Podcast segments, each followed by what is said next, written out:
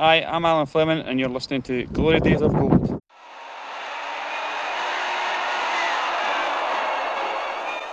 Lord Provost Warren of Glasgow presents the Scottish League Cup to the side that lasted the course better. All conquering East Fife.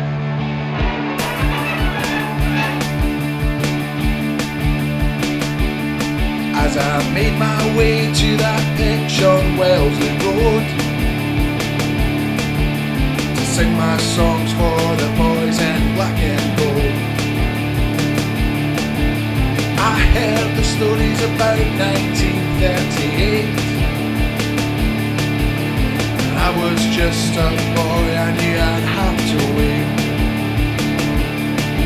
now there's broken dreams and what might have been at that stadium by the shore. But those glory days of gold might return once more.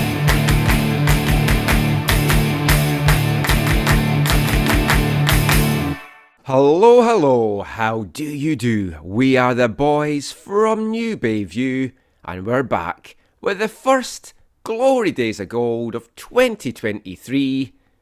I'm Michael McCall, I'm Lee Gillis. I'm Doug Perry. and it's the three wise men that you have here because our other regular, Gordon, he's he's gone he's gone south.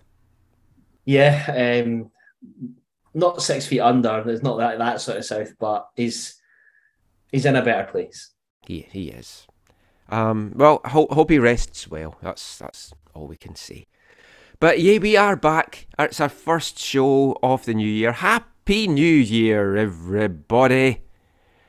You guys have a nice Christmas festive period. Yeah, it was really good. Um, little one's at the sort of perfect age for it now. Um, I'm going to dedicate this episode to, to Craig Brown, um, who got me out of a massive, massive jam on Christmas Eve because, as you know, we were playing Dumbarton that day, Mm. 23rd of December around eight o'clock at night. Said to my daughter, I'm like, oh, what are you most looking forward to on Christmas Day? And she said to me, oh, my baby born doll. And I was like, mm, you never asked Santa for one of them. She's like, yeah, I did. I was like, no, you didn't. So I pulled out a list. I was like, it's not on your list. She was like, oh, we did Santa list at school and it was on that one. And I was like, oh, Oh, so basically, I tried all the sort of five toy stores. None of them had one. And like I say, obviously going through to Dumbarton, so I didn't really have much time to go to Dundee, which was the closest one oh I mean, obviously, football takes priority over your daughter. every time. Yeah. Yeah. Um, and then Craig Brown, um, I messaged him because he stayed near to the toy store um, that had one left. So I said, Is there any chance that you would be able to pick this up for me on your way to Dumbarton? And he said, Yes. And, and we did some sort of almost jingle all the way movie Arnold Schwarzenegger exchange of a doll out the back of the Dumbarton Stadium. So um, very Doesn't much look thanks to dodgy at all. No, Is not he- even a little bit. Is he legally allowed to live that close to a toy store? I think we would need to ask the question. Um, I think that he might just be outside the perimeter, but he managed to get in there and out before anybody realised who he is. So Does he have any kids? I think he's got two. Okay, that, that saved any awkward questions of, oh, is this is this for your daughter? No, I don't have any kids. yeah, exactly. It's, Exactly. it's for a guy I know. I'm gonna give it to him in Dumbarton, at the back Aye, of a football at stadium back in a car stadium. park. What about yourself, Doug? Uh, very quiet, to be honest. I went to Glasgow to my brother's um, for another installment of Vegan Christmas, which was Oh. all right. Um, and then New Year the ninth. So not very quiet, to be honest, very quiet, which is ideal. Did you say vegan Christmas? Yes, I did. Now, you're not vegan. But that's Um, correct. I've witnessed that on a, a good few occasions. Well, your lack of. Very few vegans look like me, I would imagine. well, That that Um, stopped what I was gonna say. So, did, did that mean that you had to eat like faux turkey for Christmas meal? or Uh, you had like a nut roast or something?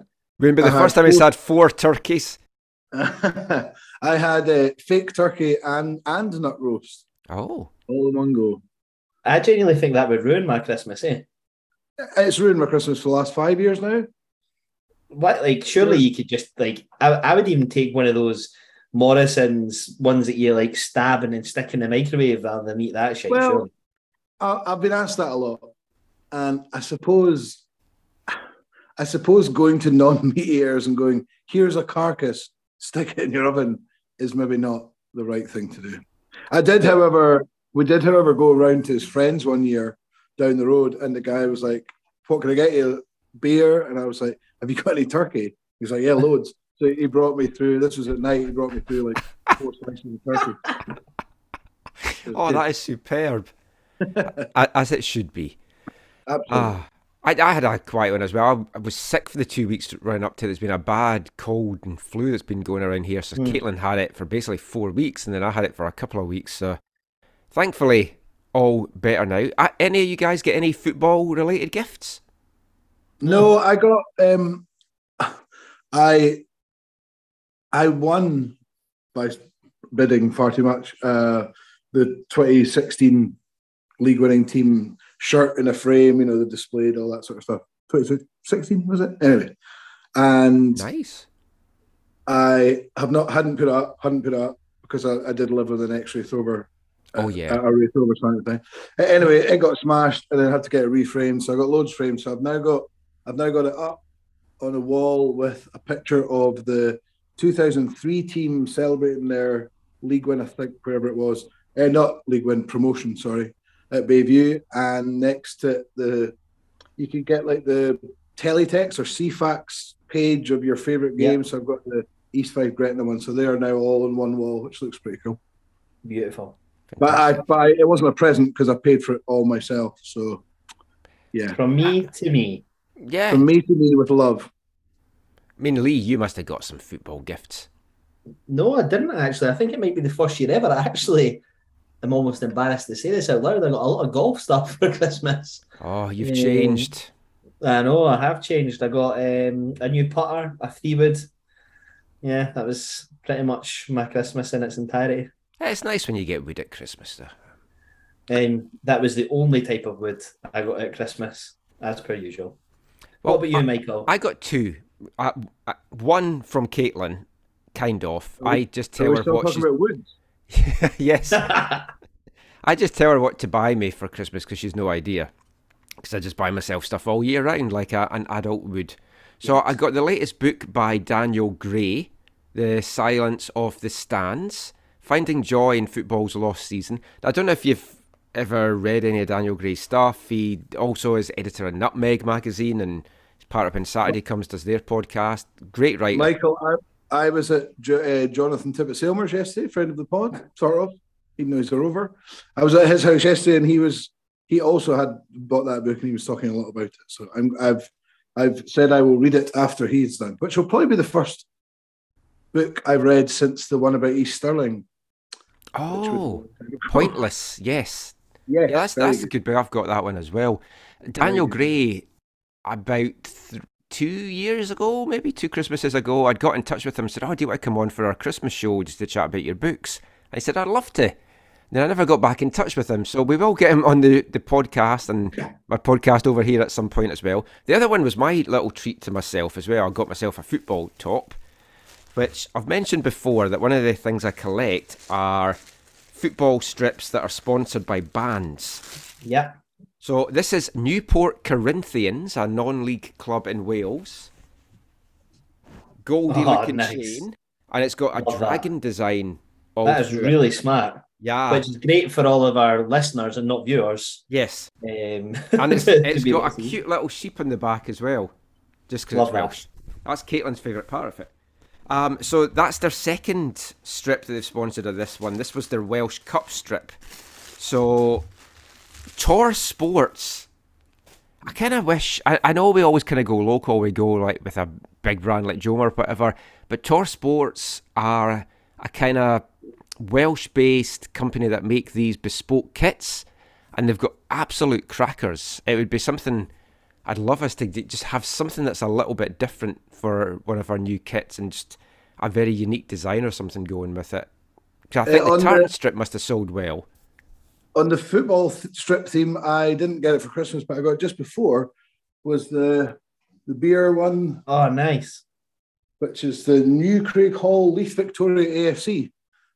Um, Ah. But I'd ordered it like three months ago or something, and then completely forgot about it and it arrived. Doesn't fit because I'm too fat, but it was uh, it's nice. I like it. Yeah, that one that I just held up doesn't fit either because I had to get large because the medium was sold out, and now it's sold out and everything. So, anyway, let us know what you got. If you got any fun football related gifts for Christmas, hope you've all had a new year. We're going to stop just talking about all our stuff now. We're going to get into the football chat, and we'll get into that after we hear from this episode's sponsors. East Fife Community Football Club is proud to sponsor Glory Days of Gold. Keep up to date with all our community programmes through our Facebook and Twitter pages. There are classes available for every age and ability, from toddlers to walking football. Just search East Fife Community Football Club. Mays Mortgages are Fife based mortgage and protection specialists. Our aim is to provide our clients with high quality, personal, and friendly service. Our advisors have over 25 years of industry experience and have an outstanding record for sourcing our clients the products that suit their needs. Where we're different though, unlike many other brokers, from start to finish, we won't charge you a penny. Contact us via Facebook to find out more. So thanks as always to East Fife Community Football Club and Mays Mortgages for their continued support of the podcast. They support us, they support East Fife. Go and support them as well. So, first show in 2023, first show as well since December 11th. It's been a while, but in that time, East Fife's only had two games in that 28 day period as well. So, that is one of the reasons why there there hasn't been a, a show out. And looking at the the highlights from that game yesterday, I know you were up at the, the game, Lee, which you can hear Lee on the, the highlights. Well, when he gets to get a word in from, from Liam anyway, the way it was edited. the rest seems to have done East Fife good because that looked a very lively and refreshed East Fife side that took to the pitch at Borough Briggs on Saturday. Yeah, um, I was I was also at Dumbarton, and that was that was Yeah. genuinely one of the most dejected I've felt walking away from a stadium. We were never in that game at all. I, I was going to say, really least poor. said about that, the better.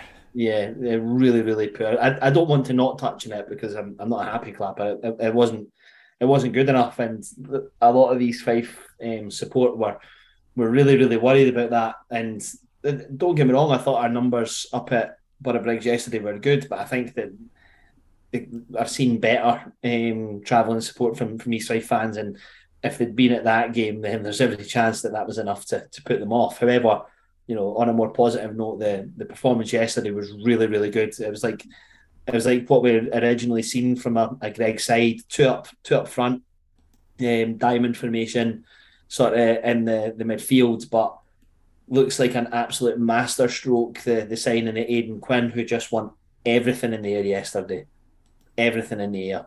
Um, really, really big, strong physical presence. And as a matter of fact, I thought we were very physical yesterday, and that it really didn't suit Elgin. They were not enjoying the the game being taken to them in that way. You could see that by the amount of yellow cards that we got, but it was good to see us roughing up a team for a change. You Yeah, just wonder five. if the, the, the team are getting a bit more streetwise. Well, hopefully, because five yellow cards, that was one of the things I, I put down in my notes just from, from looking at that. It's like, wow, that does seem a very physical performance. But I mean, Doug, it definitely felt like the, the rest was what this team was needing. It can work one of two ways. You can come out in a game like this having not played much and be really stale and just struggle to find your chemistry. But this was a team that was up for it. And I think they need to be because you look at those standings after that Dumbarton game, and I mean, it still is so tight that this is a season for a number of teams that can go either way. But they had to get off on a, a strong footing and unbeaten now in the new year. Yeah, it's been all year we've not lost. It's yeah, incredible. fantastic. Um, I, maybe it was an absolute masterstroke by the board to make sure we had zero festive football Mm, to go and watch, um, which I found quite depressing actually this festive period. I'll be honest with you, just watching every other team play football apart from us. Mm. Anyway, but the board obviously realised we needed a rest, and it's worked very well. So kudos to the board. No, I look, it's a great result. I don't think, I don't think many fans if, you know, if they're being completely honest, would have thought would have maybe gone up there and won in the form we're in. Elgin have been in decent form apart from losing to Forfar the week before, so great result. Even going by the highlights, I wasn't there myself, but uh, you know, it looked like it was we scored two, but should have scored six or seven, maybe. You know, it was uh, it was good. Yeah, very good. And it, it just, I, I, say it very often on this. It's amazing how you then look at fixtures coming up and you go, well, Stenhousemuir at home now becomes more winnable than it did after the Dumbarton game. That's for sure. Well, I mean, when you look at the table, it was a win that vaulted East Fife back into the playoff spots. Three points behind Elgin now. So lose that game yesterday. You're six points off at Elgin, and you're also two points off the bottom. So that just that, shows that you. My, that, that, was my big thing watching the scores coming through. Yeah. Because you were seeing like Albion Rovers pumping Bonnyrigg, four for winning comfortably, and you're like, God, if we don't win, if we lose this game, we're only yeah, as you say, two points off bottom. And then you know, so it's nice to it's nice to have kept that gap. And it, it is such a strange league because even in fourth, I reckon even in third, Elgin won't be looking above them. I think it's all yeah. below them now. So it's uh, again, it just shows the joys of the having the trapdoor now. That it just makes it a lot more entertaining. Sadly. I, think a neutral looking in this league is going to be like, oh, this is exciting as hell. Fans of any team in this league, apart from the top two, are going to be like, shit, um, this is going to be a bit of an, a nervy 2023 if we don't get uh, into a run of games. Because, like Elgin, as you say, they could this could be the start of maybe a poor run of form for them, and all of a sudden they drop from sitting comfortable because they didn't look that good at, at times yesterday, and then they could just be in real trouble. So we'll get a little bit into the game shortly, but before that, I want to. Obviously, you've been a little bit removed from this, but Kane Hester's looking a massive uh, sort of ban in the, the face because mm. he's been rumbled for gambling. Um, and yeah. him and year four his mates are, are due up in court in the next three or four weeks. And I'm pretty sure that as soon as that's concluded, if he doesn't get jail time, by the way, which could very much be on the cards for the amount that they tried to to defraud the, the betting company off. I actually um, didn't know it was it was going to court. I thought it was just the SFA that were looking into him. No, going to court. That's why the SFA haven't handed a sentence out yet because they can't do anything to prejudice the court. So basically, Jeez. as soon as that decision is made, the SFA will be able to to swoop in fairly quickly and, and, dish out a pretty heavy ban. And I can't see them getting any less than about 10 games. So if that happens, say in the next four or five weeks, he's out for the tail end of the season. And take Kane Hester out of Elgin, you take a lot out of Elgin. Well, yeah, I mean, you saw that he was the guy who had the spark yesterday, he got their goal as well. And I, I knew I knew he was in a lot of shit. I didn't know it was that much shit. Yep. Very wow. true. Um, in my commentary, I did try to to um, get a little dig into him, um, and they had a bit of a spat the referee at one point, and I said, "Oh, Kane Hester's at odds with the referee." Um, however, it didn't make the didn't make the cut for probably reasons that the club don't want to get sacked. But neither neither, neither did your comment when he pulled the goal back when you said, "Oh, that could get Elgin out of jail here." yeah. but yeah, we will get into the the game shortly. But I want to talk about what's been a very busy start to the year off the pitch first, because obviously some of that plays into the, the team that was on the park up at Borough Briggs, and it's been a an interesting start to the year. The fans were clamouring for signings because other teams were announcing things. I think it was like January 2nd and fans were like, Where's the signings? Where's the signings? It's like, give them a little bit of a chance to get the deal signed and have a little New Year break before they start announcing stuff. But there has been a couple of new faces come in. There has been some faces move out. I'm sure they, there's more to come as well. But let's start with the return of Scott Agnew coming in as player coach. He's going to be assistant to Greg. Spent three seasons at Bayview before, 25 goals from his 96 appearances. Left under a little bit of a, a cloud, it has to be said, and we've talked about it on the show before, so we won't delve into it too much. But went to Airdrie, didn't really want to travel, was assistant at Airdrie, then went to Raith as assistant as well, and is now back at Bayview, a club he says is has a special place in his heart from his three years here. He's delighted to be back, and I think it's a great addition to the the backroom staff, Lee. And like Scott's name was linked with the job uh, along with Greg, so now yeah. we've got two of the candidates working side by side, which could be a, a little awkward, maybe, but. Um, well, speaking of awkward, but Gary Naismith comes back next week. All three of them will be on the touchline. Yes. yeah, that's going to be an interesting one. But I think it's a really good addition, not just to the coaching staff, but what he can also mean for this team. If we can just get some of that Scott Agnew that we saw, maybe not in his third season with us, but in those first two, then it's very much needed that experienced head in this team. Yeah, I mean, I think that we all know what what Aggie's capable of and, and what a career he's had. He's, he's probably one of the best players in the lower leagues of Scotland to not play in the, the Premier League, right? Um, I think most fans watching our sort of level would probably agree that him, Bobby Linn are two of the ones that really you're thinking probably could have gone upstairs when they were at the peak of their powers.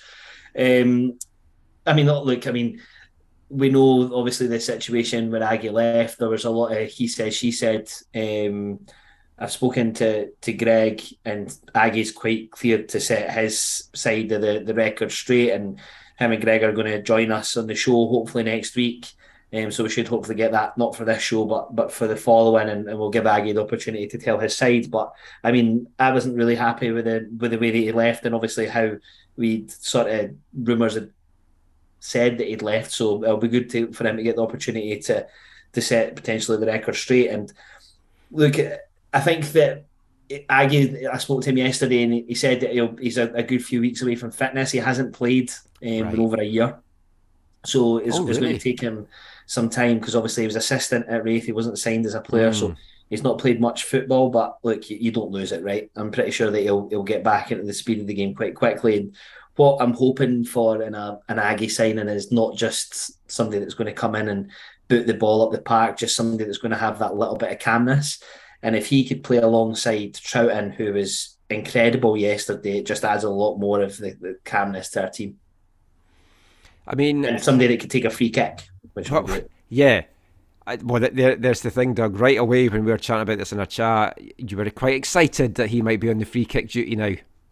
I don't know who who took the one yesterday. Looked quite a good effort. Scotty Shepherd. He tested the keeper really well. Yeah. Yeah. Uh, no, I, I, look, I'm I'm happy that Agnew's back. I I don't know if he'll. I wonder if he'll play that much. To be honest, I wonder if he's more, more as sort of backup a little bit is what we've got. But I think his experience will be great. I think his what he can pass on to the young guys about how to play and how he played will be very good. He's obviously, you know, had it'd be interesting to know what happened to Airdrie and Raith. It didn't seem to last very long at, at either. But um, no, look, I think it's good, and and we'll not get the player we had three or four years ago. No. But even the guy in the last season at a, league, a league below will still be would still be good. Um, no, I, I think, think it's a good option off the bench for us. I, I agree. I don't no, think he'll play that I, much, but him coming off the bench and getting that, like, if you need somebody to calm the team down and see out a win, he's absolutely. the kind of guy for that. And if and if he's your if he's more of a backup centre midfielder, it's a pretty good backup, I would say. So no, I mean, I'm yeah, I think it's good. I, I don't know. I, th- I might be quite surprised if he's not in Greg's mind to, to play a lot of games. Um, particularly with obviously, I'm sure we'll come to that. With Zhao moving out with the sort of system mm. that Greg played yesterday, I think Agnew would be great in that position. Um, I, will be interested to see where he plays him because if he plays him deep, which is where I think he will, does that mean that Kieran Miller won't play? and I think Kieran Miller's, you know, one of the first names in the team sheet for me. That I'm pretty sure most of these five fans will say the same. Um, if he plays that sort of midfield diamond, will he have the legs to go um, out wide for us? Or if he plays in behind the front two, then that takes Troughton out unless you put Troughton forward. But I thought Troughton in behind the front two yesterday was really, really, really good. So I think that if we can get that version of Troughton every week, maybe Aggie in behind them, then you've got a spine starting to grow of, of a of the decent side. So fingers crossed. We'll, we'll need to see how long it, it takes him to to get up to pace, but by no means a, a bad addition. I mean, I, have seen some of the reaction of some fans, um, you know, that, that, weren't happy about it, and I could kind of get it if if you've got a better taste in your mouth after how he meant to left. But you know, this is football, right? And maybe just a little bit easier to move on, unless it's Ryan Wallace. Yeah, I, I didn't get that at all. I mean, when I saw it, I was like, oh, this is a great addition. This is something that that the club need. And I think with him coming in, we'll talk about Aidan Quinn in a sec as well. I'm sure there'll be more new faces. So now we've got a competition in the squad. And I mean, I spoke about the freshness helping with that win against Elgin, but also that competition because we saw a couple of guys yesterday that we saw some levels out of them that we maybe haven't seen. Like Taylor Stephen, I thought was fantastic yesterday. Excellent yesterday. So it's like, is he thinking, well, I've got these these guys coming in now, I really have to to show what I can do? And Troughton, it's like, oh well, I don't want to just be a fringe player here. Maybe I need to show the the Troughton of old here. But I think when you look at when you look at the interviews, I mean, Greg's made it pretty clear that he's hoping to bring in a couple more, but it probably won't be until more the end of the the window, which to Yeah. me would suggest it'll be a loan deal, and he's waiting on other clubs signing somebody to, you know. So, but I, look, we we basically said we wanted a centre half. We've got one.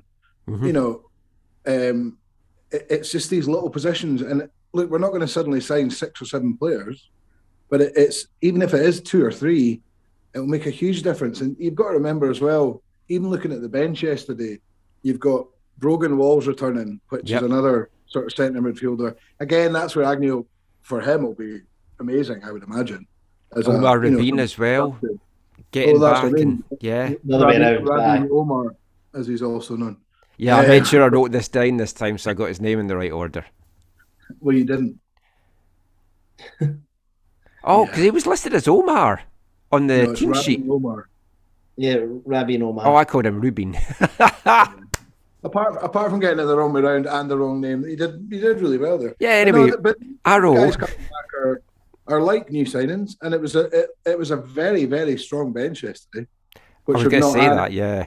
But you think about how many times in the last few weeks we've been losing games, it's like, but there's nobody to bring on, like literally. Whereas you just didn't feel that yesterday. There was the ability that if we needed to change it, there was people that actually might have made a difference. it's one thing for me that frustrates me about Greg and Crawford was the same. In fact, Darren Young was the same. Is they wait until like 75 minutes to make a sub. And I could see a, a few boys yesterday. I'm like, we could do with just adding a little bit of freshness into this team. And I mean, that was about really the 60 minute mark. I think we brought on Brogan, must have been sort of early 70 minutes. Um, but obviously, he's only really played a couple of bounce games. But I, I don't know if you guys know this, but we played Alloa in a bounce match and like, Yeah. we could beat them 6 2. Yeah. Um, Greg and then immediately after that, the the rumored deal that we were having fell through.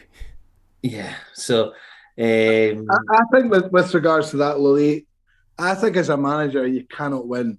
So if you're 2 0 up and you're cruising, which we seem to be, and then you make a change and suddenly they come into it, people will be like, well, what the fuck are you changing a winning team? And then subsequent, I totally agree with you, but I can see from managers sometimes where they're just like, right, until people are completely dead and, and the game's starting to change, we'll just keep it as it is because it's going well. But I agree with you. Yeah. It, it, it seems to be the thing of managers of making that token change on the hour. But I suppose when you're winning, it's hard to it's hard to E- make that decision. I think. equally, we had a lot of yellow cards yesterday. Mm. And I was a bit like, he's really running the risk here of um, somebody getting sent off. I want to talk about another player um, yesterday.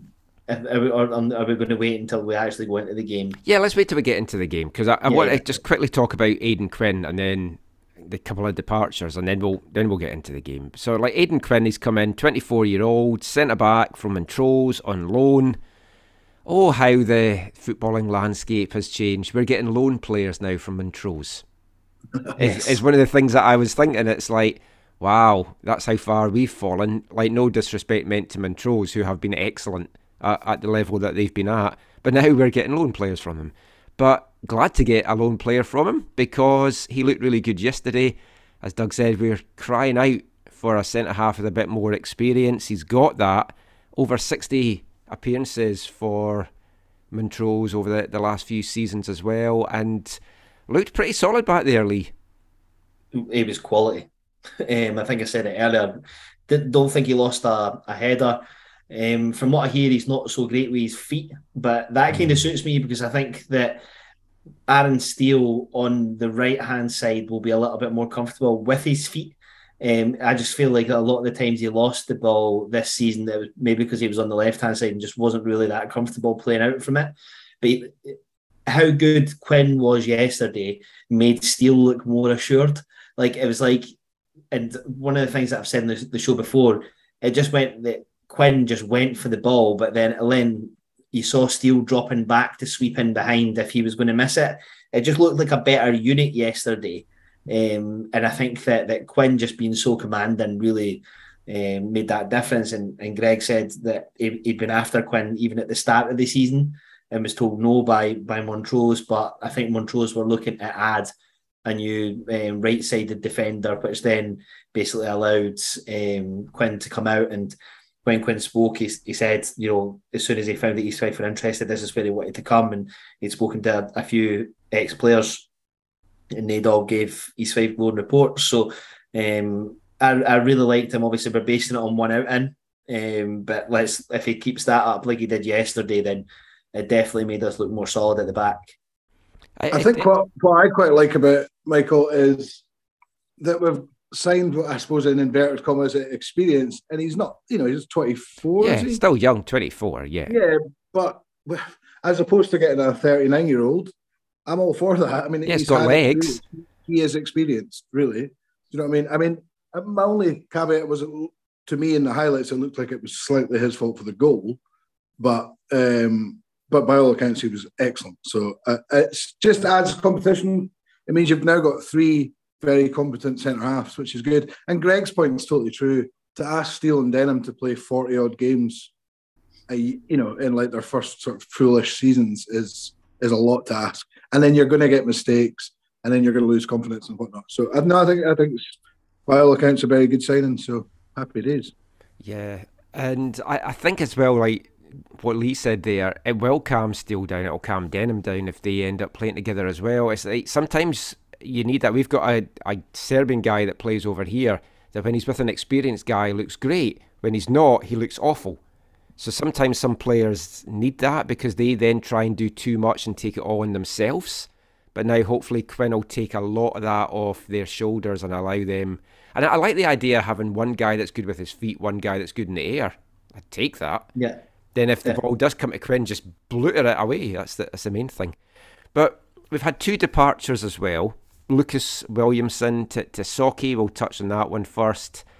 Everyone's been asking why is Lucas Williamson not playing? Well, he's going to be playing now, but it's going to be in the East of Scotland League.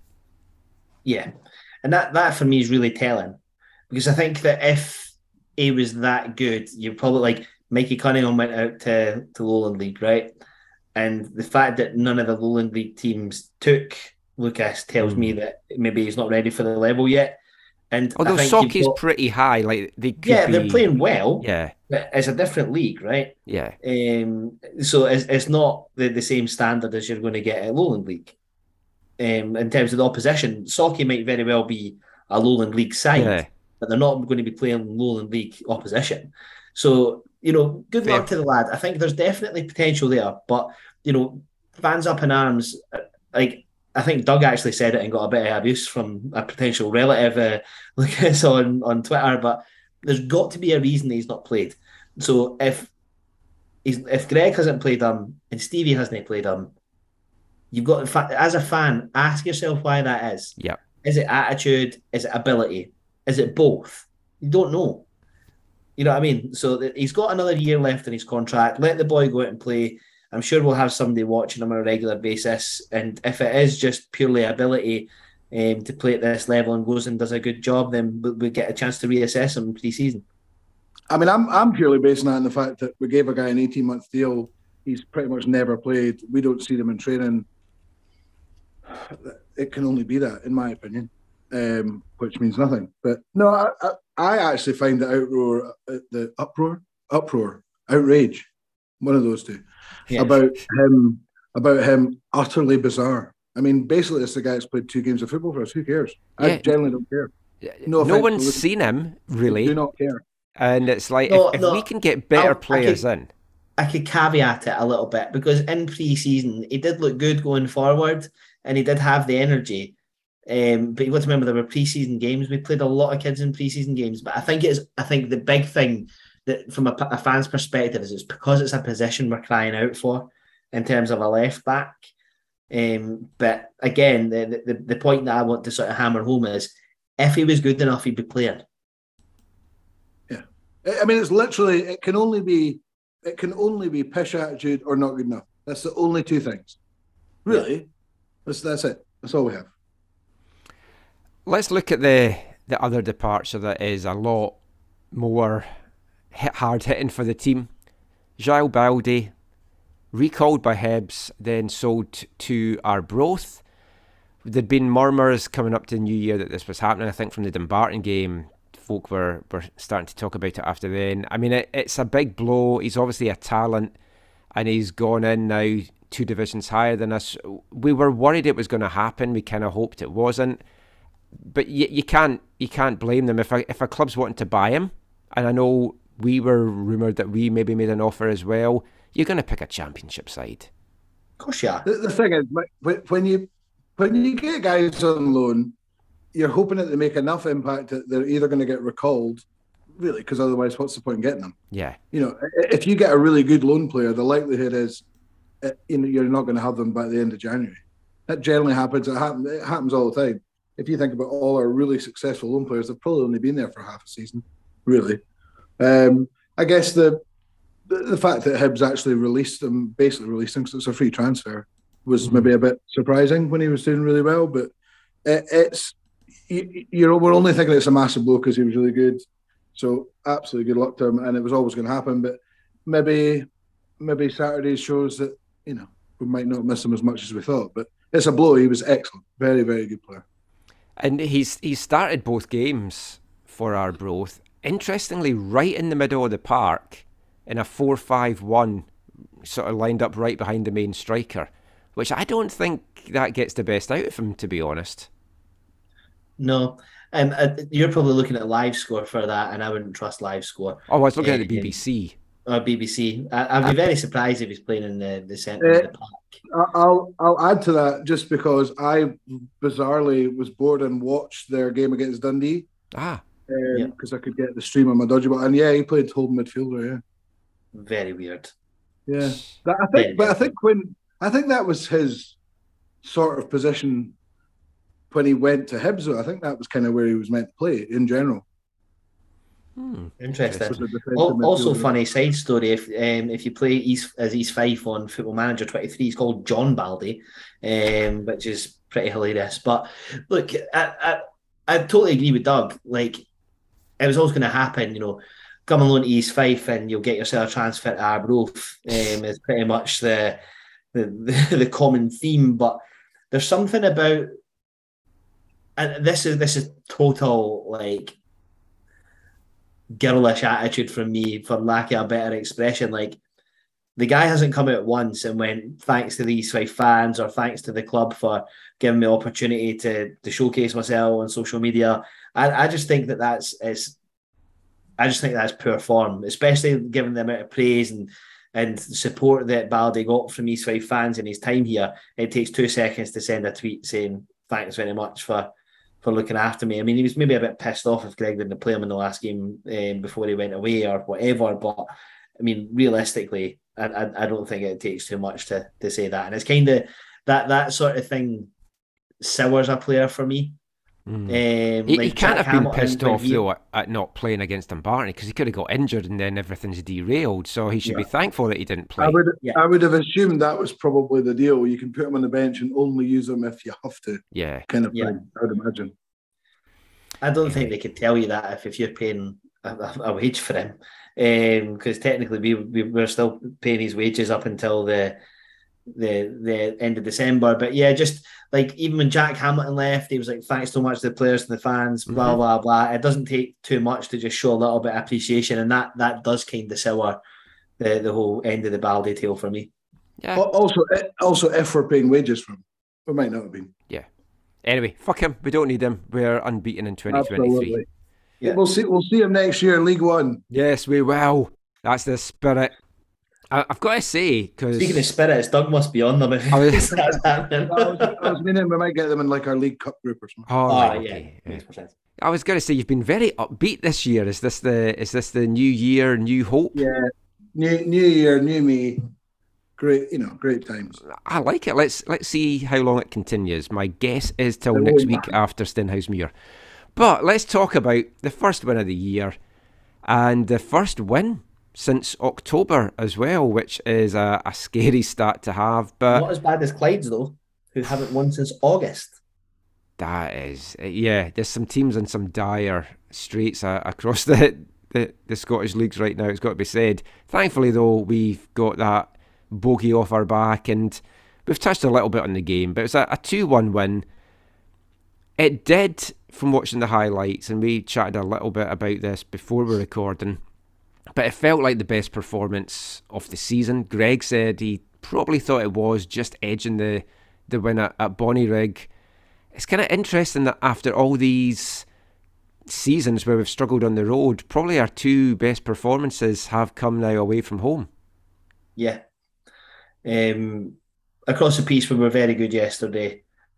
I think that we definitely should have, definitely should have had at least four. Yeah, couple off the Um, post. Yeah, I mean, Jack Healy's one. It, it, it kind of gets under him, and it kind of doesn't hit the, like the inside of the post the way that, that Taylor Stephen's does. But Stephen is one that hits the post, and then another one he's through one on one with the keeper. Um, you know, a- an experienced striker scores those goals nine nine times out of ten. I think that he needs one goal, and he could potentially go and score a couple.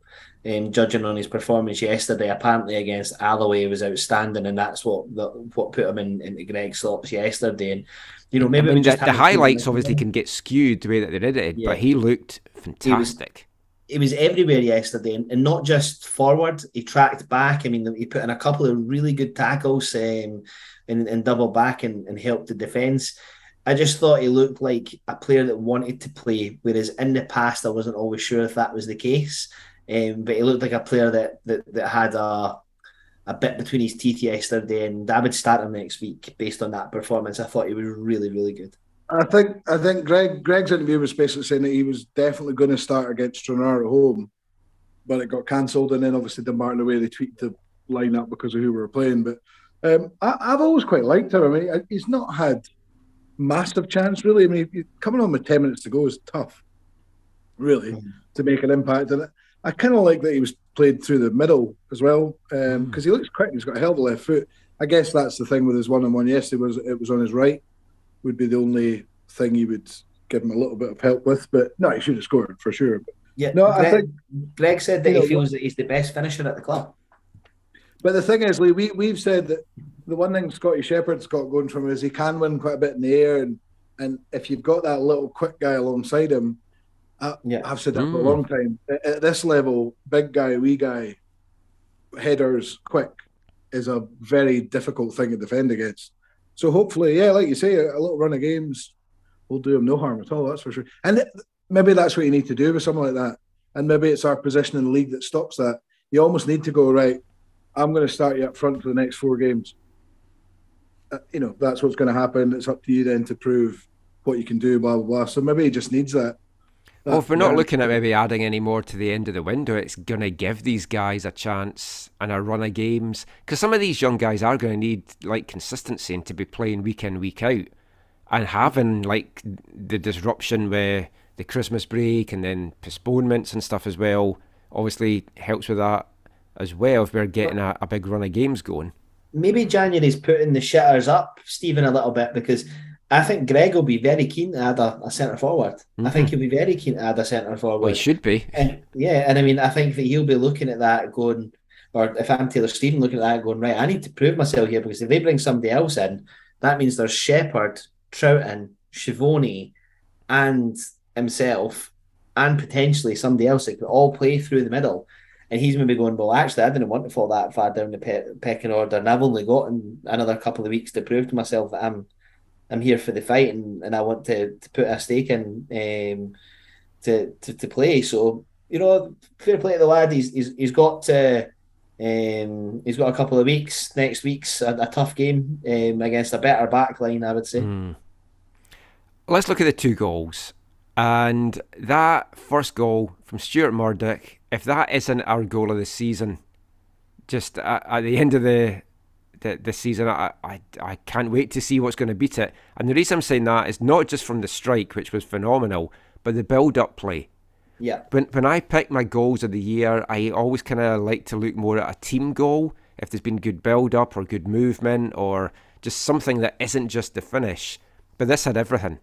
I need to watch it back. I didn't have time because I was just watching the highlights right before we recorded. And I want to see how many passes were in the build up because that and how many different players were involved as well because it just felt absolutely tremendous. And that strike from Murdo, wow.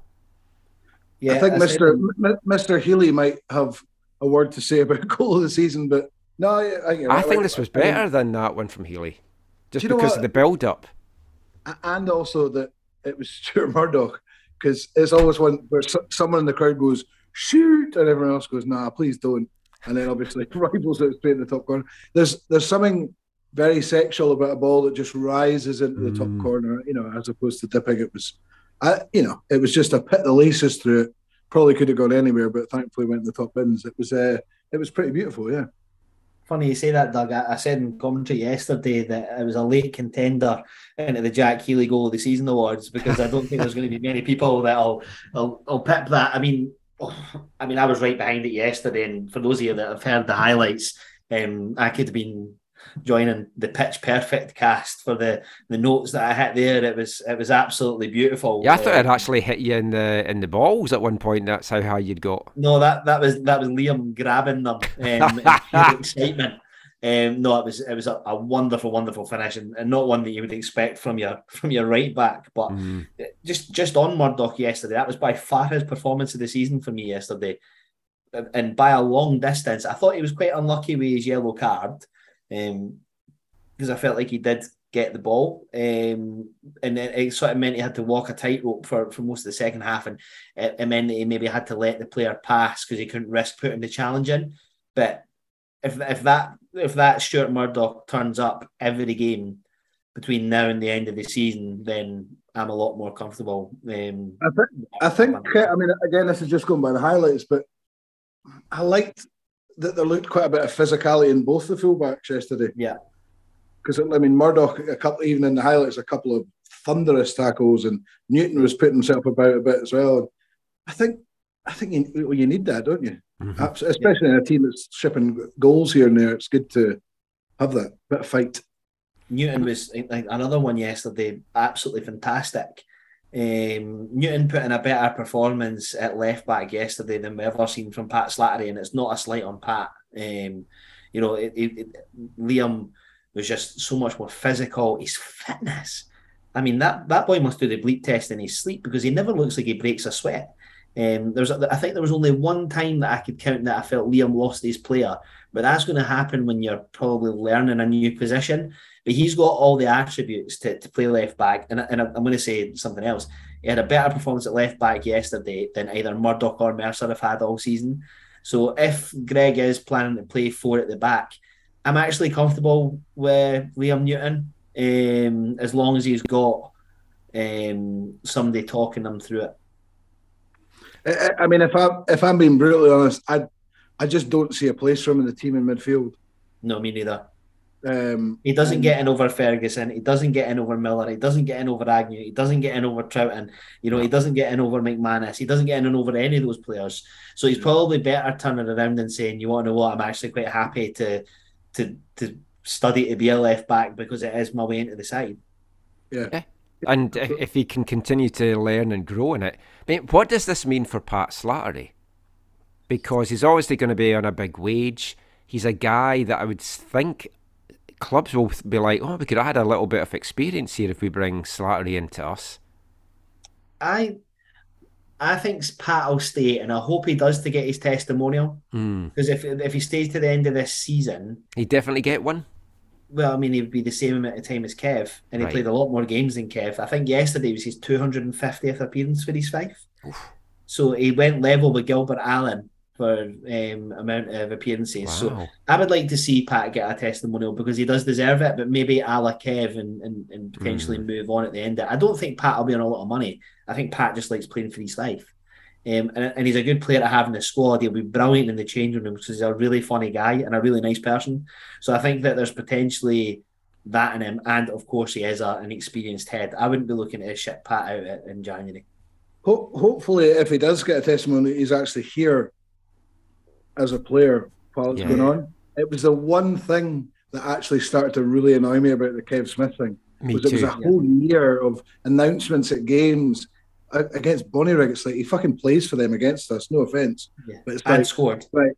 Aye, but it's like you've had a testimonial game. It just it, for me it went over the top. I mean, he was a great Yeah. player, don't get me wrong, but it just felt a bit weird when he's not there. I thought it was a bit awkward as well, and I If you ask Kev, he would have rather have been here. yeah, I don't. Yeah, no, no, I I, get I that. still to this day don't think that was his decision. I think that was Cross. No, I get that, but it just it, there was something a bit weird. It's like right, you know, it seems to be an announcement at the games every two weeks about something that's going on. It's like right, uh, you know, doesn't he play for us? since we're talking about the defence, I'll just ask this now. With, with Quinn coming in, it gives us possibly the, the option to go to three at the back if we wanted, or five three two. You're vehemently shaking your head, Lee. You, you want to stick with that back four? Yeah. Why would you change when we look so good? And that's, That's in one one thing. game. It's like let's see. yeah, we'll, we'll play it for a couple of weeks because we've had our first win in four months because of it. Yeah, Um, so I think no, I, I I don't want to see us change change from a back four because I, I actually want to see some continuity in our formation because the amount of dicking around there's been in a formation. How do you expect players to know where they're meant to be? And I'm not saying that footballers are stupid, but if you change the formation all the time, it becomes difficult to get continuity. And you see it in, in the top teams in the world, they don't change their formations. You know what I mean? Liverpool have played with a front three for years Mhm. uh, with a flat back four, um, obviously using wing backs and uh, what's his name, Robertson and, and Trent Alexander Arnold. Liverpool have been one of the better teams for years, obviously not so much this year, but the, a lot of the, the best teams in the world play the same formations and, and buy players to play in those those systems. So um, no, for me, let's let's keep trying with the, the current formation for, for another couple of weeks.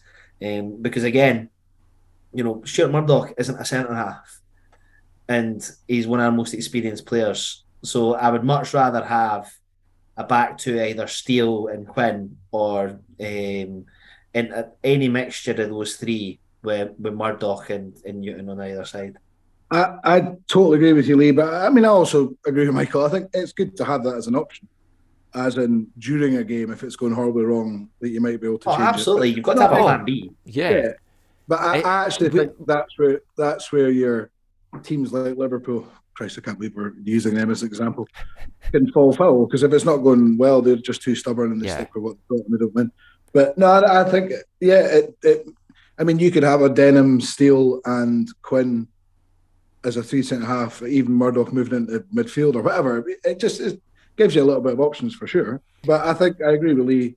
If you can just get a just get a consistent eleven, to be honest Yeah. guys on the pitch and just try and get three, four games with the same team, and because you don't need to change if you're doing well. So hopefully we can just get on a a semi run and just keep a bit of continuity. Yeah, Would, would we have the the wing back options even if we did want to go with that? I mean, I'm not Newton's, sure. Newton's got the pace for it. You would have to have Mercer instead of Murdoch in Mm. terms of the legs and going forward. Um, I would rather stay more solid at the back. The, the other thing as well is I, I think in this is my old man moan for the podcast. In modern football, I think managers try to be too fancy and too clever. Agreed. And like our coach here in Vancouver, great guy. He's still learning stuff, but I don't know how many formations he tried last year. Uh, he tried to convert a right winger to a left wing back, and it was a fucking disaster.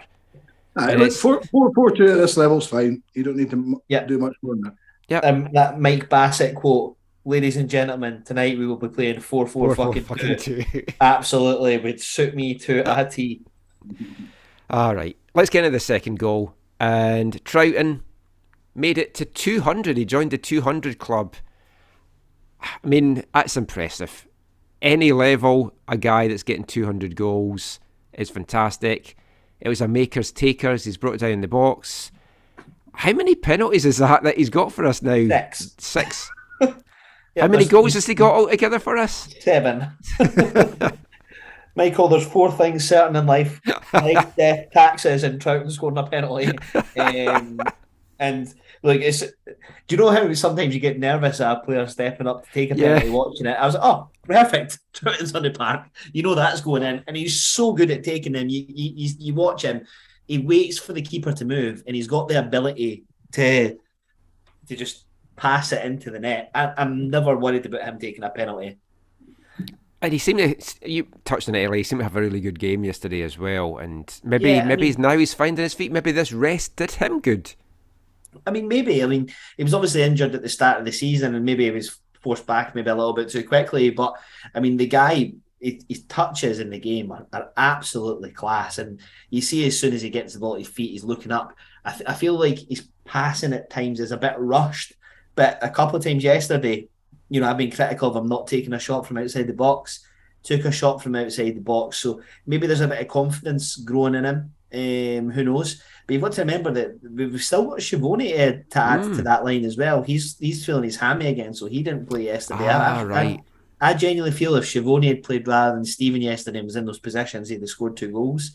Um, but I could be wrong. But Trouten, yep, um, picking the three two ones for yesterday was probably the most difficult in two years. We'll get to them in a sec. I just want to to touch on maybe one of the negative aspects from looking from afar. So maybe this isn't going to be fair because obviously I've just watched the highlights. It felt like this was a game that we could have just killed off, Yes. but then we didn't, and then we let them in it in the last ten minutes, and it didn't seem that we were under too much pressure for the after that goal. But it also didn't seem really the first half. Again, it might just be how the highlights were edited. I haven't had the chance to watch the Elgin ones. It felt like Elgin weren't even in that game, and we were dominant. And then That's we let them into it in the second half. The, the, the first half, I mean, we were by far the better team. Um, second half, I would say the last 15 minutes, it was wave after wave of attack. I never like, I never really felt threatened as such. Um, obviously, anytime Kane Hester gets the ball, you're like, fuck, here we go. Um, and they did have a, a few chances, but a lot of them were from like outside the box and stuff. Um, so again, and, and, and, and if Taylor Stephen by any chance listens to this, he's going to think I'm attacking him. I'm not because he was excellent yesterday, but a more experienced striker yesterday scores those goals for us. Um, and like I say, oh, well, equally, you know, maybe they wouldn't have got into the positions that he got himself into, and you've got to give him credit for that. But he, sh- we should have been out of sight with the chance we had yesterday. Scott Shepherd had one where akin to his first goal that he got in, in the start of the season against Elgin, he, he lifted it over the keeper and he got put through one on one yesterday. And I was desperate for him to lift it. Um, but he tried to round the keeper and he took it too far round and then played himself out a, a chance to score. Um, he also had another one where he was at an angle and he really should have put it higher but hit it right at the keeper. So there's two opportunities from him. Stephen's one he hits off the post. Stephen's one where he's through one on one, he pulls wide. Jack Healy hits the post. So I mean, we definitely created enough chances yesterday to to by far win the game. And even even some Elgin fans that weren't no bench yesterday said that we should have been well out of sight before they pulled their own back. I mean, how good were think the, Elgin? the positive, for, no, the positive for me though it, is that we were we did lose that goal and then we did hang on because Mm. I think when you're not a team in confident form or in good form, which we're definitely not, that goal it's not like it's two minutes to go. It's like probably thirteen or fourteen with injury time. You Yeah. know, I again from watching it on you know Jeff and the boys, you immediately start going, oh no, and the thought isn't like oh no, we might draw. It's like if they get a goal in the next five minutes, you know, it's that, and that'll be been going through players' minds as well, definitely. So to see it out, actually, you, they might gain more from that than winning three 0 Do you know what I mean? In terms of defensive wise, that they've actually hung on and Yeah. hung on pretty well. It looks like is, is Again. will do them the world. Elgin pumping balls into the box, and Quinn is just coming up like a seal, head on them all away. It was great, absolutely brilliant. And you know, the relief when the whistle went yesterday was was massive. And I think getting that monkey off the back for the um for the players that you know haven't gone on such a losing streak to, to paraphrase Any other the- animals? Pardon? Monkeys, seals, any other? Rhino off no, the rhino off the thigh. Yeah. There's Trout and camp. No, oh, that's right. Uh, yeah, yeah, that's sure. right. Absolutely. Yeah. Um, but to paraphrase an, an East Fife fan who I see banding this expression a bit all the time, it was worth six and a half million shillings. That's what I would say. What does that mean?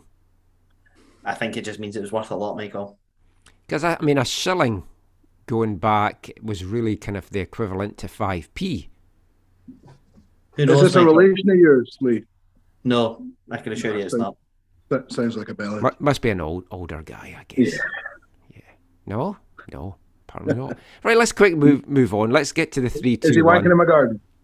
No, it wasn't Scott Young. it wasn't Scott Young. I, I'm I'm sure he's a special East Fife fan.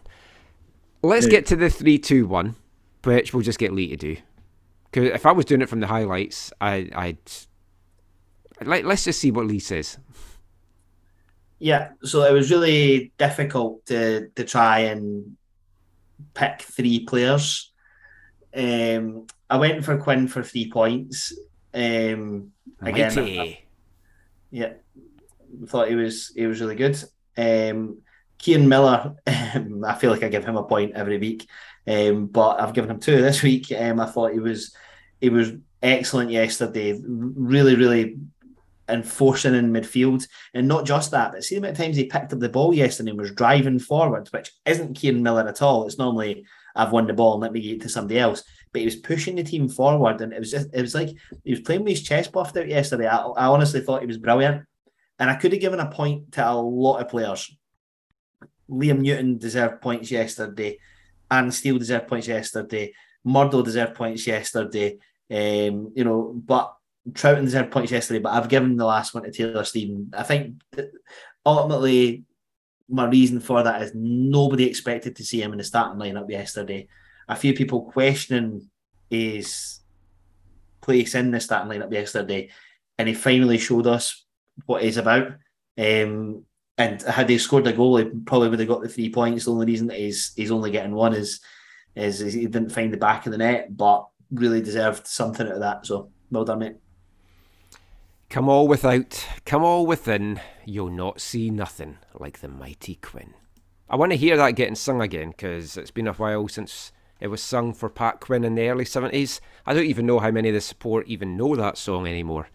You could get the theme tune to Doctor Quinn, Medicine Woman, as well. Ah, that's maybe more recent. Also, make sure if you're Googling, you do the mighty Quinn and you don't misspell it and Google the mighty Quim because that takes you down a whole different road. I lost a few hours to which, that. can, which, which can also be, you know, beneficial if you're alone. Yeah, this Caitlin went to bed time. early. I thought, let's just get Mighty Quinn up and oh, mistype. And then that was me for a few hours.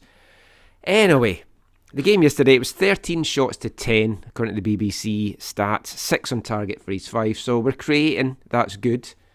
As I mentioned, the, the league table, it was a, an important one for us. If we go over the, the other scores from yesterday, Dumbarton and Stirling was postponed for a waterlogged pitch, which was it that bad weather? Uh, it's been it's been pissing it down for pretty much a week solid without occasional breaks. Oh, interesting. There was quite, I mean, there was quite a few games. I was, at, yeah, maybe a little surprised it was off because there wasn't many games in senior football off. Mm, I know there was a lot of waterlogging, warthogs on the pitch. Yeah, maybe just not a, a great pitch out there. But Forfar beat Annan 2 0, and Forfar's done quite a lot of business so far this window. They seem to be making a bit of a push for the, the playoff places. I hope he McKinnon's an experienced manager. He was always going Yeah. to have the contacts to wheel and deal, wasn't he? Oh yeah, I mean that's the thing. That's what you hope for when you're when you're bringing someone in. Albion Rovers four 0 over Bonnyrigg. Bonnie Rig must be shiting it a little bit now. Yeah. Uh, Doug called it before he says that, but yeah, I mean, it would be really. The only reason I don't want them to go down is Kev. That's literally it. Like I would be happy for them to finish ninth. I would much rather a team like Albion Rovers just went away and disappeared. At least Bonnyrigg have got like a decent fan base, and yeah, but I, I'm I'm not. I hope they don't go down. But I think whoever finishes last, and I mean I include us in that, Brechin will turn over. So I think um, Yeah. whoever's whoever finishes last this year is definitely going down. Yes, it makes it even. I, I mean, I, I think they should go down anyway. We won't get into all that again, but I think I, I don't agree that they get a playoff. It, it's Agreed. like you finish bottom, that's it. That is your peril. You go. And then the last result yesterday, Gary Naismith back in management, getting off to a winning start, two one against Stranraer, and now coming back to Bayview next week. That's going to be a, an interesting one. Oh, there'll be a few East Fife fans with their Tadgers in their hand next week anyway. Um, like I love Gary Naismith, and I and I do genuinely like thank him for everything that he did for the club. But I mean, I, I've said it before in the show. I, I do think a lot of people have like clouded memories of, of what a great manager he is. I think he did more for us on off the pitch than on it, like getting the likes of the Orium and stuff secured. I think he is a, a- definitely a decent manager, but I think um, maybe never go back is, is always my thing. Um, and I think that it was, Unless you're, unless you're Peterborough United. yeah, of course, to just hire Darren Ferguson, keep Cam and hire Darren Ferguson. Oh, is he, is he gone back to Yeah, Peterborough fourth again? time. Jeez. Fourth time. But I, I mean, look, I wish Gary Naismith really well. I do, and, and I hope that you know, as long as it's not to, to our detriment, I'd be happy for it, to see him do well. But um, he had we had one good season under Naismith, one, Yeah. and he was there for like four or five. Um, don't get us wrong, he's he's he's one of what two or three managers to, to win a league title with us. So it does does put him in a in a special a special club. Mhm. But um, yeah, I, I I wasn't sad that he didn't get the job. I don't think it Um, was four or five years, though, was it, Lee? Two and a half and a What was half, that? maybe? felt like longer than that, but maybe. well, no, because I mean, it- Half a season that it- took us down, Yeah, season that we didn't get then we got up. and then half a season, half a season till he went to Queen of the South, where we were like Two and a half, bottom three.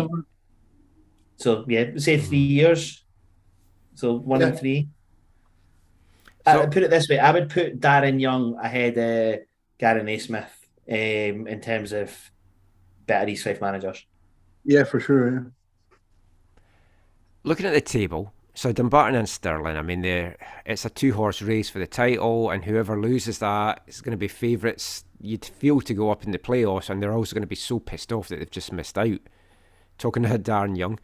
Uh, Dumbarton on 40, Stirling on 36, and I mean, Dumbarton had that wobble, but it looks like I think they've turned it around again. They've got to be favourites going into the second half of the season now.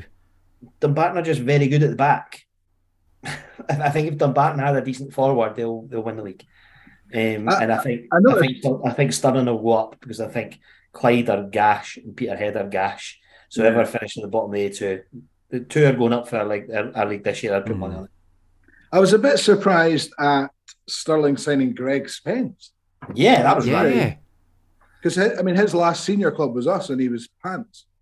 Is that fair? Was he pants? Yes, definitely pants. Yeah. And that was under Darren Young. I'm sure. Yeah, Darren's just getting Yeah. the band back together, I think, is yeah, what he's hoping to do. I found that a bit odd.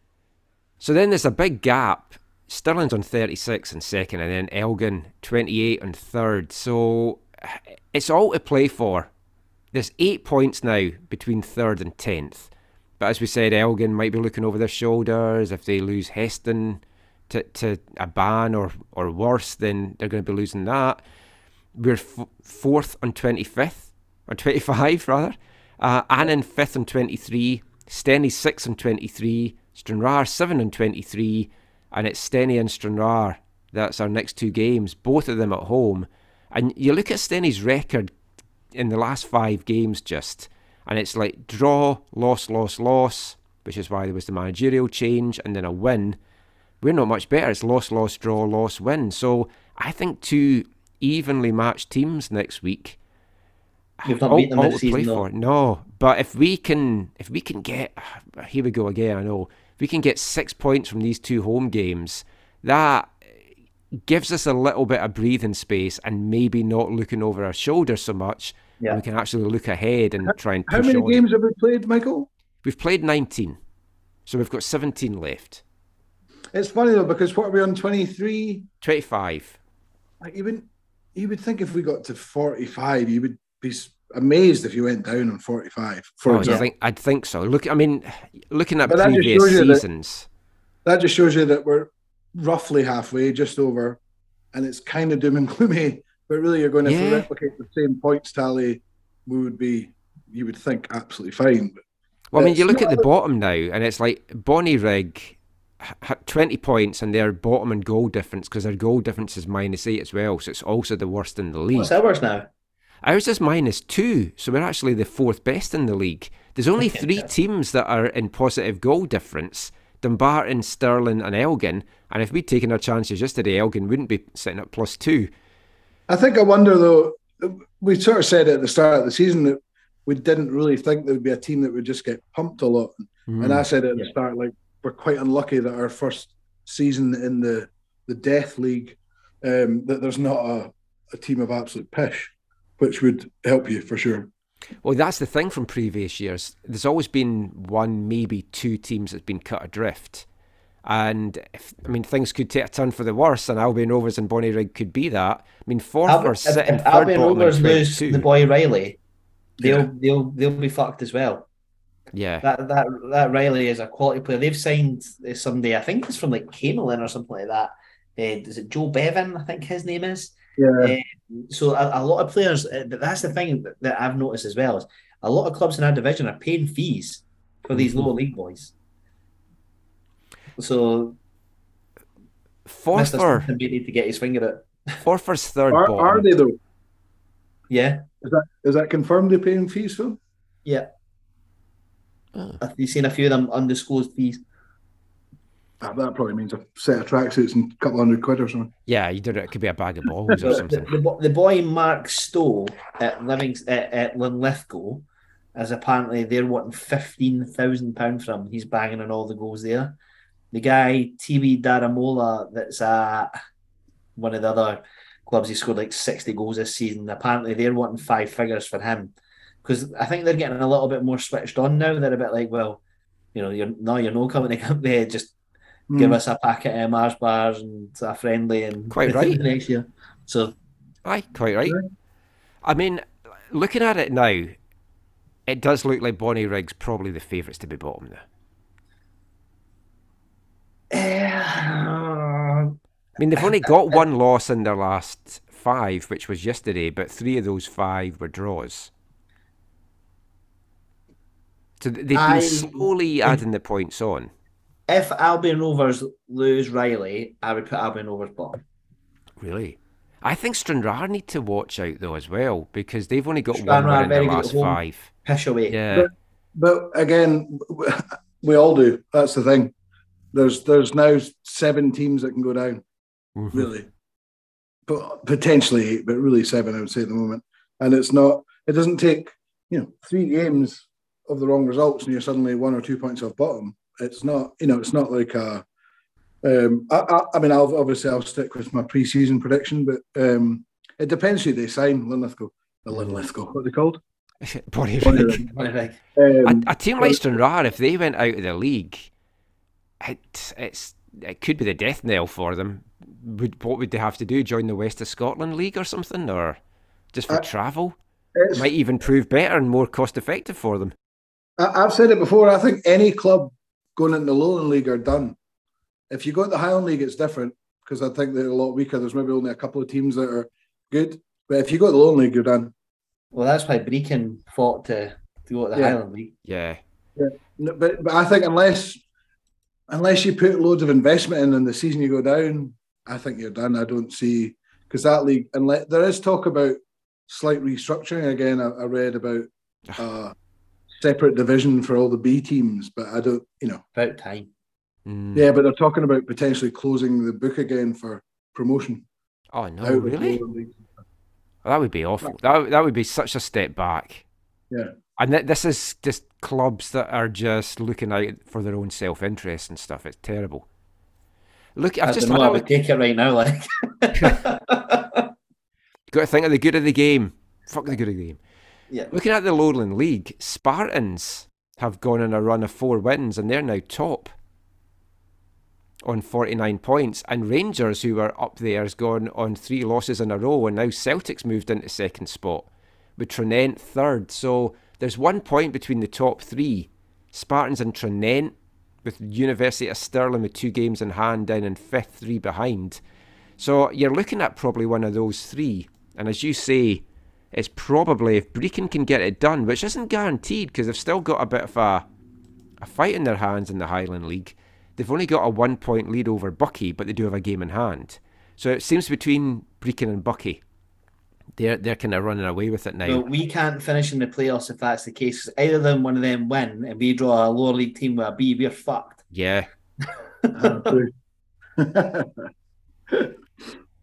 I'm, I'm Yeah, trying to see. be- we'll be- Br- Broomhill's seventh in the Lowland League, so I think we're okay there. Uh, they're called open goal, so that's fine. I don't want to call them that. Call them Broomhill, that's what they are. Uh, that's pretty much it for the East Fife chat. I, I wanted to get a little update though from you, Lee, just on the the commercial side of the club because I know you and Scott have been doing a, a lot of hard work in there, and there's some opportunities available for fans if they want to, to put some money into the, the club.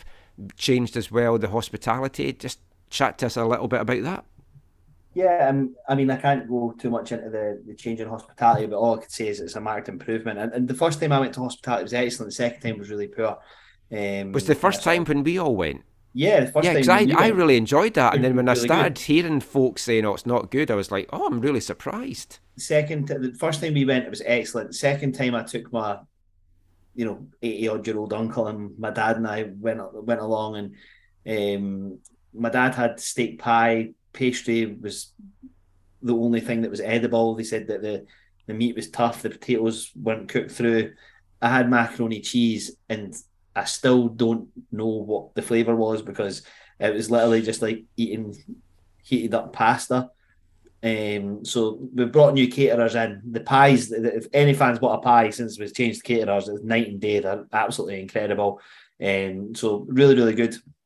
So make sure that you, you book in your, your hospitality because I, I can only speak for that. Um, in the coming weeks, hopefully I'll, I'll be able to talk tell you a bit more about one of the deals that we've just closed, but it's an incredible deal for for the club. Um, so quite excited for for for that to be to be announced. But I mean, in terms of what fans could do, um, obviously, if you want to sponsor a player, we're, we're hopefully going to be announcing in the, the coming weeks um, about doing a deal for the player sponsorships for half the season. Potentially, uh, we're looking to do like a bit of a bundle because obviously we appreciate that you're not wanting to spend a lot of money on that. But I think the, the big thing is is that whatever you put into the club is is what allows us to buy a better quality player, right? So anything you could do for that. And if anybody does have a business and they're looking to to, to do some sort of advertising, most people get their their budgets in Jan between January and April. We've still got some some pretty big opportunities. We're looking at um, floodlight sponsors, ball uh, sponsors. There's there's loads of different and unique opportunities. So if there's anyone interested, then then do get in touch. I would still like us to bring back the player shirt sponsorship where you actually get the shirt at the end of the season. Yeah. So the that would be a issue nice the thing. issue with that is if you donate to the club um, a shirt sponsorship, the club gets all the money because it's a donation. If we're giving them something, we then have to tax it, which is going to put the price of doing that right the way up. So Oh. it's yeah. So because we because you're getting something, you're getting goods in exchange, then yeah, it does. You've got to try and find a way around that tax wise, because then it ends up you're not the club's not getting all the money. Can the player not just gift you their strip? I mean, I would hope that that would be the case, but um, Also, yeah, remember, that. we, people need to be wary about the player sponsorship because Scotty Shepherd was on fire. We got involved, and it, you know his goal scoring is definitely that. we Yeah. we've been the kiss of death. I was going to Yeah. say it's like look who we sponsored before as well. So let let's pick a player we don't like next year.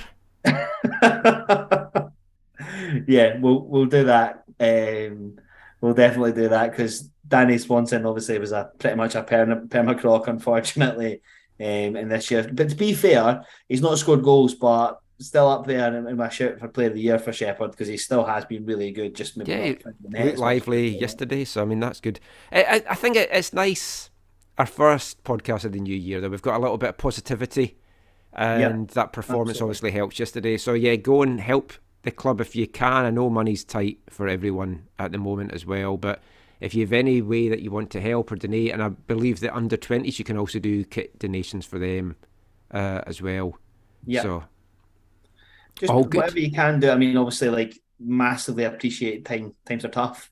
Yeah. Um, and and you know, paying the what it costs to get into Bayview just now is is obviously a a big expense as well. But anything you can do, even if it's just a case of like anybody you know that's self employed, getting you know try to get them along to hospitality or get get them to invest in a board. I mean, Scott and I have still got, I think, another six or seven announcements of partners that have bought oh, boards nice. that we still need to get them up and just actually announced on social media. But trying to get a hold of the tradies and the, the people that we got involved um, over the, the Christmas period was, was quite difficult. And obviously, Scott and I have got full time jobs other than doing this. You know, we're sort of doing this Well, in can our spare time. So Can I ask a question that someone had asked me? See, when you had like announced, like you know, you had Stuart's the Bakers and yeah, you know people that what what's the actual deal there? Like, what are they contributing or what are they?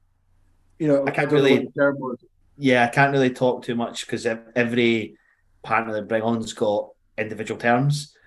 Right, about what they'll do. I mean, Stuart's the Bakers, I would absolutely love them to taking the, the pie shot, but a lot of them are just agreeing to, to pay us a sum of money and show us some support.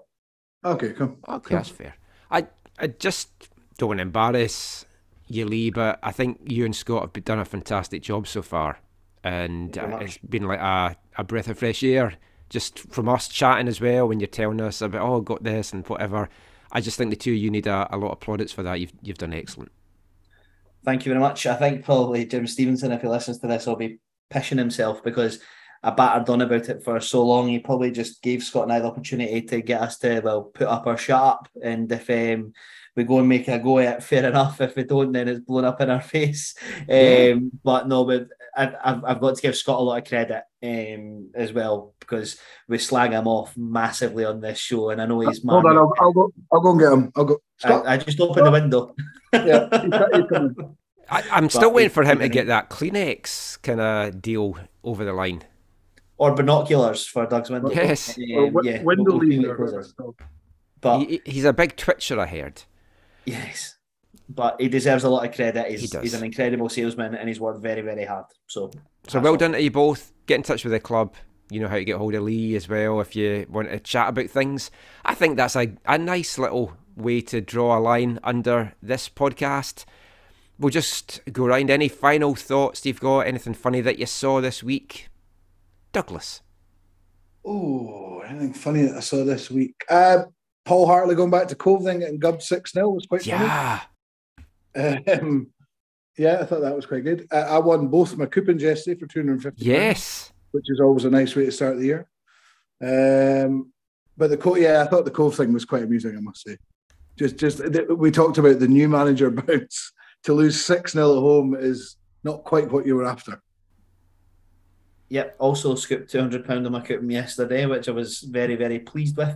I actually had um, a few on yesterday um, that I ended up taking out, and one of the ones was Cove because I was a bit like, oh, you know, Hartley's gone back there, they'll probably get a bit of a lift, but then got absolutely scudded. The other team that I almost put on were Inverness, but I'd heard that they had a load of injuries, but they were three to one, put- and I was like, I, I put both of them on. For, I put Inverness and uh, whoever Cove were playing. Who were Cove playing? Queens Park. Queen's Park, yeah. Yeah, just because, again, the odds were, Queen's Park odds were really good. And Cove have Yeah. been terrible. And the Inverness, were- Inverness were like three one when I looked at them. I was like, that's Yeah. random. And I heard that they had a whole load of injuries, so I didn't take them. But um, yeah, so that was good. Um, love to see Wrexham dumping Coventry out the cup. Oh, Shrewsbury have just beaten it, um, Aston Villa, which obviously, Oh. like, if you follow the the down uh, down south. Uh, football was was quite entertaining. I'm loving life as a Manchester United fan just now because we're playing really really well. Um, and Casemiro is the best player to play in the Premier League since Ronaldo left it. Um, but he's dead to me as well now. Um, apart from that, nothing that's really tickled me, I'm afraid. The I was loving the FA Cup. I, the Wrexham game that wasn't live in the UK, was it? I think it was on S4C, but I don't Yeah, think it well, was. S4C. Yeah. So we got it live over here because all the Wrexham games have been shown live in the US and Canada because of the, the Hollywood connection. I'm I'm a little torn on it. It's I always love to see the non-league clubs do it, but it's also I don't want it to be the example of hey we're big rich American and Canadian film stars. We're just going to buy a club and try and take them through and do a documentary about it and all that kind of pish. Yeah, I just I, don't I'm- like that side of I'm it. very, I'm very similar. I watched the first like three episodes of the thing and was totally bored of it. I just think, like the fact they signed that Paul Mullin, which by all accounts he's like the best paid player in the bottom, like certainly bottom two divisions, if not half of the one above. I think he's getting paid a fortune. Yeah, I think that side of it's different, isn't it? That kind of just buying your way as opposed to building up. But hey, we, we'd all we'd all take it, wouldn't we? Well, that's the thing. We Get the would. words out of my mouth. yeah, yeah, we definitely like Ryan Reynolds is from Vancouver as well, so all the fans here have been like tagging him constantly, going, uh, "Do you know fancy buying your local club and stuff?" But like the the clubs here, like if you want to get into MLS, I think the expansion fees like over three hundred million dollars now. It's just insane. So that's why all these rich Americans are going over and looking at European clubs and thinking, oh, we can do like a football manager and take them through the ranks and get all this publicity for it. So on the one hand, yeah, fair deal, I would take it. I just this part of it that just doesn't sit comfortably with me. I was kind of cheering Coventry on in the end. I was kind of wanting them to get back into it because they'd gone down the man and then got a couple of goals. But yeah, anyway. Al- Also, the to touch on obviously is about Rovers being up for sale. Uh, Yeah. the- Can, can, can we put some money together and buy them, then shut them down? That's always been a dream of mine. No, I, I think that they're, they're apparently wanting three million for Raith, um, which is mental considering you could buy a great club like he's five for one. Well, I mean, with all your Um, commission from all these deals, Lee, I mean, you must be near that three million. Uh, I'm probably about two hundred ninety nine. yeah, in fact, I'm six point five million shillings short. Ah. but yeah, it's that aren't they always up for sale? Is Val McDermid that's not going to buy them? No, the, the Raith thing's very odd because it was a Hong Kong based uh, consortium which Gordon Smith, Gordon Smith, the ex uh, Rangers guy, was kind of Oh. heading, but it all fell apart. I think one of the reasons was that they basically had told them of four players that were going to be signing before they'd even bought the club. They were like, "These two guys are going to be going. This guy's going to be going from a foreign club," and it was all. I think. I think a lot of the fans thought it smacked very Anel, Claude Anelka esque. And if that had happened again, that would have been just Yeah. beautiful. That was the, that was my one of my funniest and finest Scottish football moments ever. I'll never forget that Assy. friendly game. I'll Yeah. never forget that friendly game at Bayview when Claude Anelka arrived and he brought all his weird Spaniards. in the first half was the funniest thing I've ever seen. They were so bad. It was like some of these boys had never played 11 side football. Like they'd played sevens and all that sort of stuff. And it was, and then they brought their kids on at halftime and beat us 3 2. but honestly, the first half was hilarious. It was so, so funny. I, th- I think I've told the story in the podcast before. Anelka was managing some American club, and it wasn't long that I moved over here, and then he brought him to Vancouver. So I was getting the Vancouver fans to sing "Cheer up, Claude Anelka, you sad Rovers bastard." he must be like, I don't understand what's going on. Which she didn't, and to be fair, the best of times. But I think that is it for the show. You know where to find us on the socials. Glory Days of Gold on Twitter. If you want to get in touch by email, glorydaysofgold at gmail.com. I haven't checked our, our email account forever. I'm sure Lee's checking it regularly. But yeah, you can get in touch if you want. If there's any new segments you want us to, to do this year, get in touch with that as well. We will be back soon, hopefully, with a, a chat with the management duo of Greg McDonald and Scott Agnew. If you've got any questions for either of them, send them in as well. But we'll be back soon. It won't be another four weeks till we're back. Don't worry about that. All the best to Gordon in Uruguay. I'm sure he's listening to this.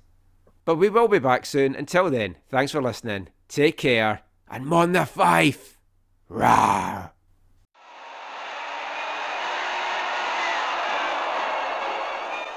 Lord Provost Warren of Glasgow presents the Scottish League Cup to the side that last did the course better.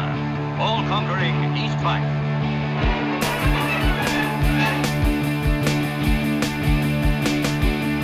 As I made my way to that pitch on Wellesley Road